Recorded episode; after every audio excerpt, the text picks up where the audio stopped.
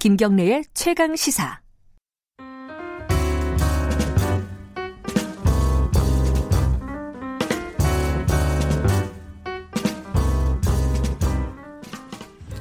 김경래 최강 시사 3부 시작하겠습니다. 더 나은 미래를 위해서 오늘의 정책을 고민하는 시간입니다. 김기식의 정책 이야기 식스센스 김기식 더 미래연구소 정책위원장 오늘은 전화로 연결합니다. 안녕하세요. 예, 안녕하세요. 이게 밤사이에 재난 긴급 재난 지원금이 통과가 됐습니다. 2차 추경안. 어, 네, 그래서 이제 5월 달이면은 어, 올 중순이면은 이제 아마 지급이 될 거다. 그런데 이제 예, 그 정부가 지금 빠른 지급을 계획하고 있죠. 예. 그런데 이게 사실 그 전에 이제 계속 논란이 있었잖아요. 이게 전 국민한테 지급을 해야 되냐, 선별을 네, 네. 해야 되냐. 근데 김기식 위원장께서는 사실은 어 이게 전 국민한테 지급하는 것은 그렇게 바람직한 방향이 아니다라고 말씀을 해오셨어요. 요, 요 정부안 어, 국회에서 통과된 안은 어떻게 보세요? 예, 저는 뭐 방송에서 몇 차례 말씀드렸습니다. 원칙적으로는 전 국민에 지급하는 것에 대해서 비판적입니다. 왜냐하면 지금 아, 1인 가구 기준으로 40만 원에서부터 4인 가구 100만 원 이렇게 네. 지급을 하지 않습니까? 그렇게 지급하는데 지금 10조 정도 예산이 들었는데요. 네.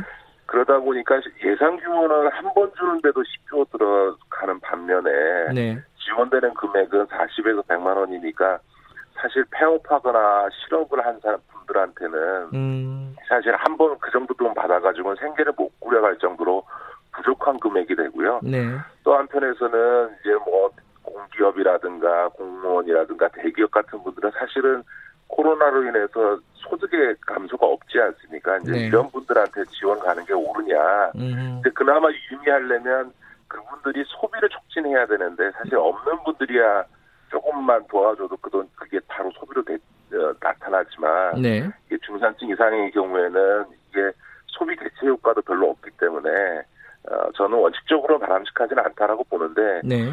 문제는 이게 70이냐 100%냐를 놓고 딱 논쟁하면서 너무 이게 시간이 질질 끌려서서 네. 어, 이게 이제 국민들한테 피곤하지 않습니까? 그런 점에서는 저는 정치적으로는 불과 한 2, 3조 정도의 예산이기 때문에 빨리 결정해서 빨리 지급하는 게 중요하다. 그런 점에서는 뭐 전국민 지급으로 빨리 결론을 내서 지급하는 것도 저는 음. 정치적으로는 이해합니다. 예, 그렇군요.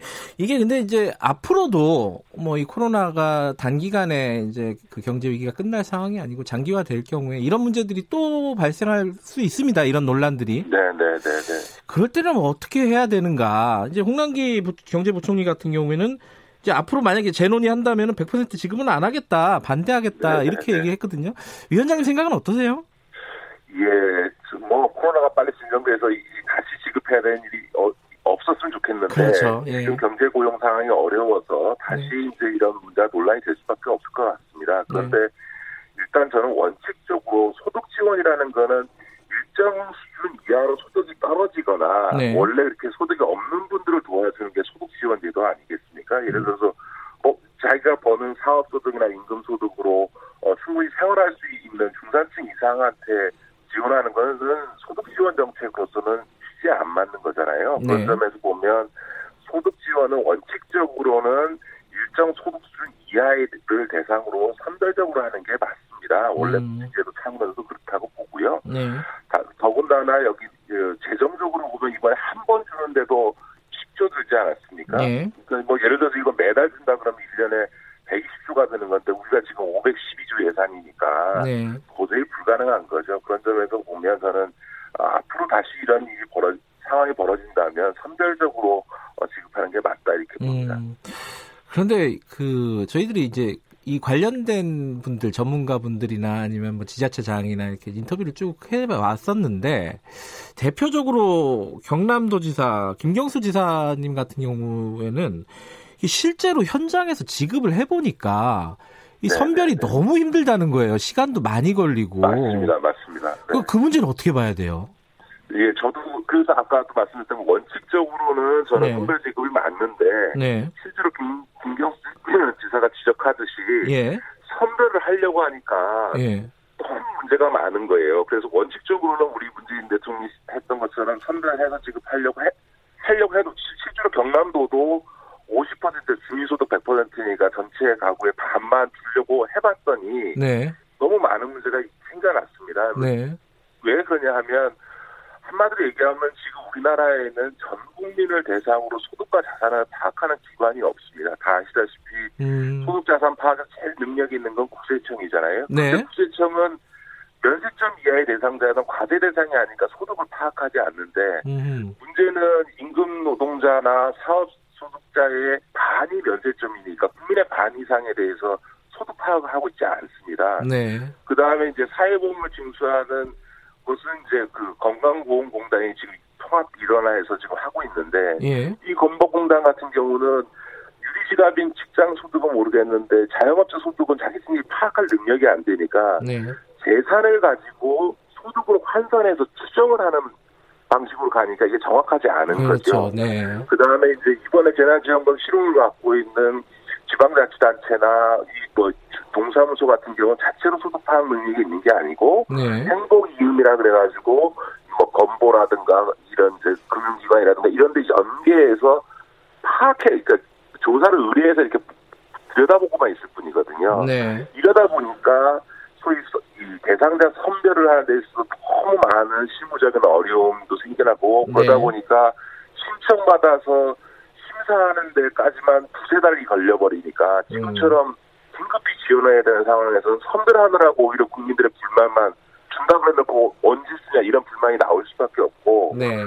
그런 점에서는 김경수 지사가 얘기했던 것처럼 이 선별의 과정이 너무 어려우니 일단 이거는 그냥 전 국민에게 주자라고 하는 주장도 저는 현장의 목소리, 현장의 관점에서 보면 옳다고 보기 때문에 아까도 제가 네. 원칙적으로는 아니지만 이거는 정치적으로 음. 이해할 만하다라고 말씀을 드린 거고요. 네. 그런 점에서 보면 빨리 우리가 이제 아까 소득 지원 정책은 선별적으로 하는 게 맞다고 예. 말씀드렸잖아요.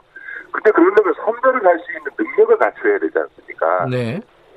이제 그 점과 관련해서는 과거 노무현 대통령 때 참여정부 시절에 이런 문제를 해결하기 위해서 어, 이 소득 파악과 관련된 모든 기능, 그 네. 사회보험의 부가징수 기능을 국세청으로 모두 일원화하려고 했습니다. 어. 그래서 거의 다 추진이 됐는데 정권이 교체되고 이명박 정부 들어서서 그게 백지화되고 예. 그거를 건보공단한테 맡겨버린 거예요. 예. 그러니까 이제 그러니까 건보공단은 아까도 말씀드렸던 건 자영자의 경우에는 소득 파악 능력이 없으니까 재산을 갖고 환산하는 방식으로 하고 예. 있거든요. 그런 점에서 보면 이번에 이 선별 논란을 우리가 한번 겪었고 또 앞으로도 이런 재난지원금이 나올 수 있기 때문에 이참에 전 국민에 대한 소득 자산 파악 할 수 있는 시스템을 갖춰서 다음부터는 그냥 빠른 시간 안에 대상자를 선별해서 바로 줄 수 있도록 네. 어, 하- 하는 방안을 만들어야 돼. 그게 핵심이 뭐냐면 이 국세청으로 이런 소득 자산 파악 기능을 전 국민을 대상으로 일원화시켜서 거기서 건강 건강보험을 포함한 4대 사회보험의 부가징수 기능 뿐만 아니라 이런 재난지원금이라든가 국민기초생활보장법상의 수급과제 선작이라든가 이런 문제를 다 한꺼번에 해결하도록 하는 거죠. 음. 한번 우리 청취자도 기억해 보시면 지난번에 아동 수당을 저희가 그 네. 지급하는데 원래 100% 줘야 되는데 한국당에서 반대해서 네. 그 이- 지금의 미래통합당이죠. 네. 반대해가지고 90%만 지급한 적 있지 않습니까? 예. 그랬더니 근데 사실은 보니까 이 90%를 선별하는 비용이 천억이 들어간 거예요. 음. 그런데 이 100% 주는데 추가되는 소요 예산이 120, 1200억밖에 안 되는 겁니다. 네. 네. 그러니까 이제 당시 한국당에서도 아니 선별하느라고 천억이 들어가나 이거 전 국민 주는데 1200억 더 쓰나 이게 별 차이가 없으니까 그냥 전 국민 다 주자 해서 네. 전 국민 지급으로 간 적이 있거든요. 그래서 이 대상자를 선별하는 데 필요한 비용과 시간을 줄이려면 네. 이참에 저는 국세청으로 모든 국민의 소득자산 기능, 그, 소득 자산을 조사해서 파악하는 기능을 통합적으로 일어나는 게 필요하다. 저는 그렇게 봅니다. 그러니까 소득 자산 조사 전 국민을 대상으로 한 소득 자산 조사를 국세청으로 일어나야 된다. 근데 그걸 이제 추진하다가 정권에 박혀서 안 됐다고 말씀하셨는데 그러면 네, 네, 네. 반대하는 쪽이 있다는 거잖아요. 왜 반대하는 거죠, 그거는?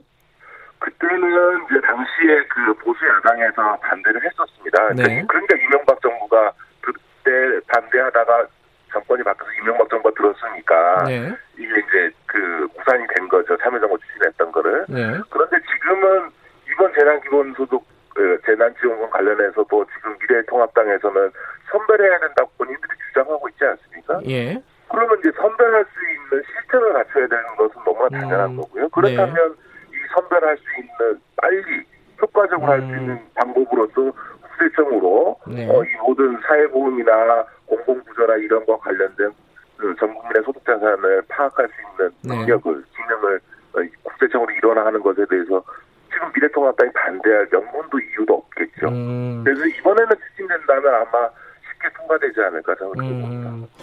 그러니까 이게 100% 지급보다는 선별하는 것이 효과가 더 높은데 선별 작업에 비용과 시간이 너무 많이 들어간다. 그래서 근데 그걸 줄이려면은 어떤 시스템을 갖춰야 된다. 그 시스템은 어, 또 국회에서 결정해야 되는 부분 아니겠습니까? 그죠? 네네네. 예. 자, 이 부분은 좀 시급히 또 논의를 해야 될 부분인 것 같고. 그런데 지금 저희들이 얘기를 나눈 거는 긴급 재난지원금 소득 지원입니다. 말씀하신 대로. 네네네. 앞으로 이게 언제까지 갈지 모르잖아요. 이 위기 상황이. 소득 지원 네네. 말고 어떤 대책들이 좀 시급하게 필요한지 좀 정리 좀 해보죠. 예, 지금은 이제 그 아까도 말씀드렸던 것처럼 이제 경제 고용의 어려움이 이제부터 본격화되는데 네. 그거를 계속 이런 진- 재난지원금 방식으로 대처하는 것은 저는 재정적으로도 어렵고 효과에 있어서도 문제가 있다고 생각합니다. 네. 그런 점에서 보면 지금 코로나19의 경제적 하장으로 지금 어려움을 겪는 분들의 대부분은 휴업하거나 네. 혹은 자영업을 폐업하거나 실직하시는 분들 아니겠습니까? 그 예. 이런 분들에게 저- 필요한 사회 안전망이 바로 고용보험입니다. 네. 우리나라 고용보험은 제도적으로는 전 국민을 대상으로 확대되어 있음에도 불구하고 실제로 어, 2인 자영업자의 경우는 0.1%만 지금 고용보험에 가입돼 있고요. 네. 비정규직 대부분이 약 60%, 70% 정도가 고용보험에 가입돼 있지 않거든요. 네. 근데 이제 이 고용보험에 가입하게 되면 휴업하면 휴업수당이 주어지고요. 예. 폐업이나 실직할 경우에는 당연히 실업급여가 어, 지원이 됩니다. 네. 그런 점에서 이참에 이 고용보험의 기능을 대폭 강화하는 것이 제일 중요하고 그렇게 되면 딱 그 휴업, 폐업, 실직당한 분을 타겟팅해서 선별해서 지원을 해줄 수 있기 때문에 네. 지금의 전국민 재난지원금보다도 예산을 적게 하면서도 음. 효과를 높일 수 있는 방법이니까 네. 이 고용보험을 지금 확대하는 게 중요한데 그래서 이제 지금 문재인 정부에서도 이번에 얼마 전에 어 10조 이상 예산을 들여서 고용지원 패키지 프로그램을 발표를 했습니다. 네. 근데 좀 아쉬운 거는 지금 이, 이 고용보험에 가입돼 있지 않는 자영업이나 특수고용 노동자라든가 프리랜서라든가 이런 분들에 대한 지원을 해주는데 그게 제도적으로 확장하는 방식보다는 네. 그냥 이례적으로 네. 이번에 한해서 석 달당 50만 원 주겠다라고 하는 정책적인 차원에서만 지금 제도를 설계해 놨는데 네.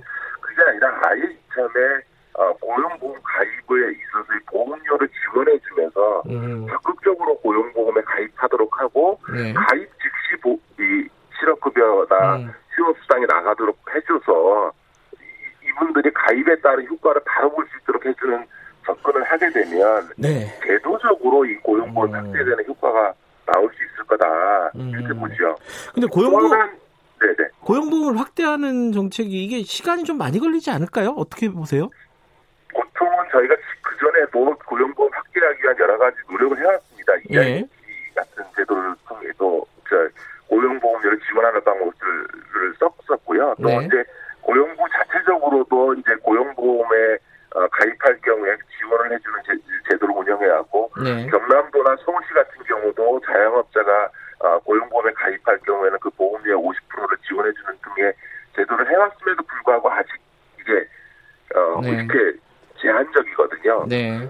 저는 근데 이제 지금은 너무 어려워져 있기 때문에 사람들이 당장 실업 급여를 받는 게 너무 중요하지 않습니까? 그렇죠. 큰 지원이 되니까 지금은 약간의 지원만 해주면 즉시 이 음. 고용보험료의 실업급여를 받을 수 있게만 해주면 이런 그 고용보험 가입을 대폭 늘릴 수 있을 거다 이런 네. 생각이 들고요.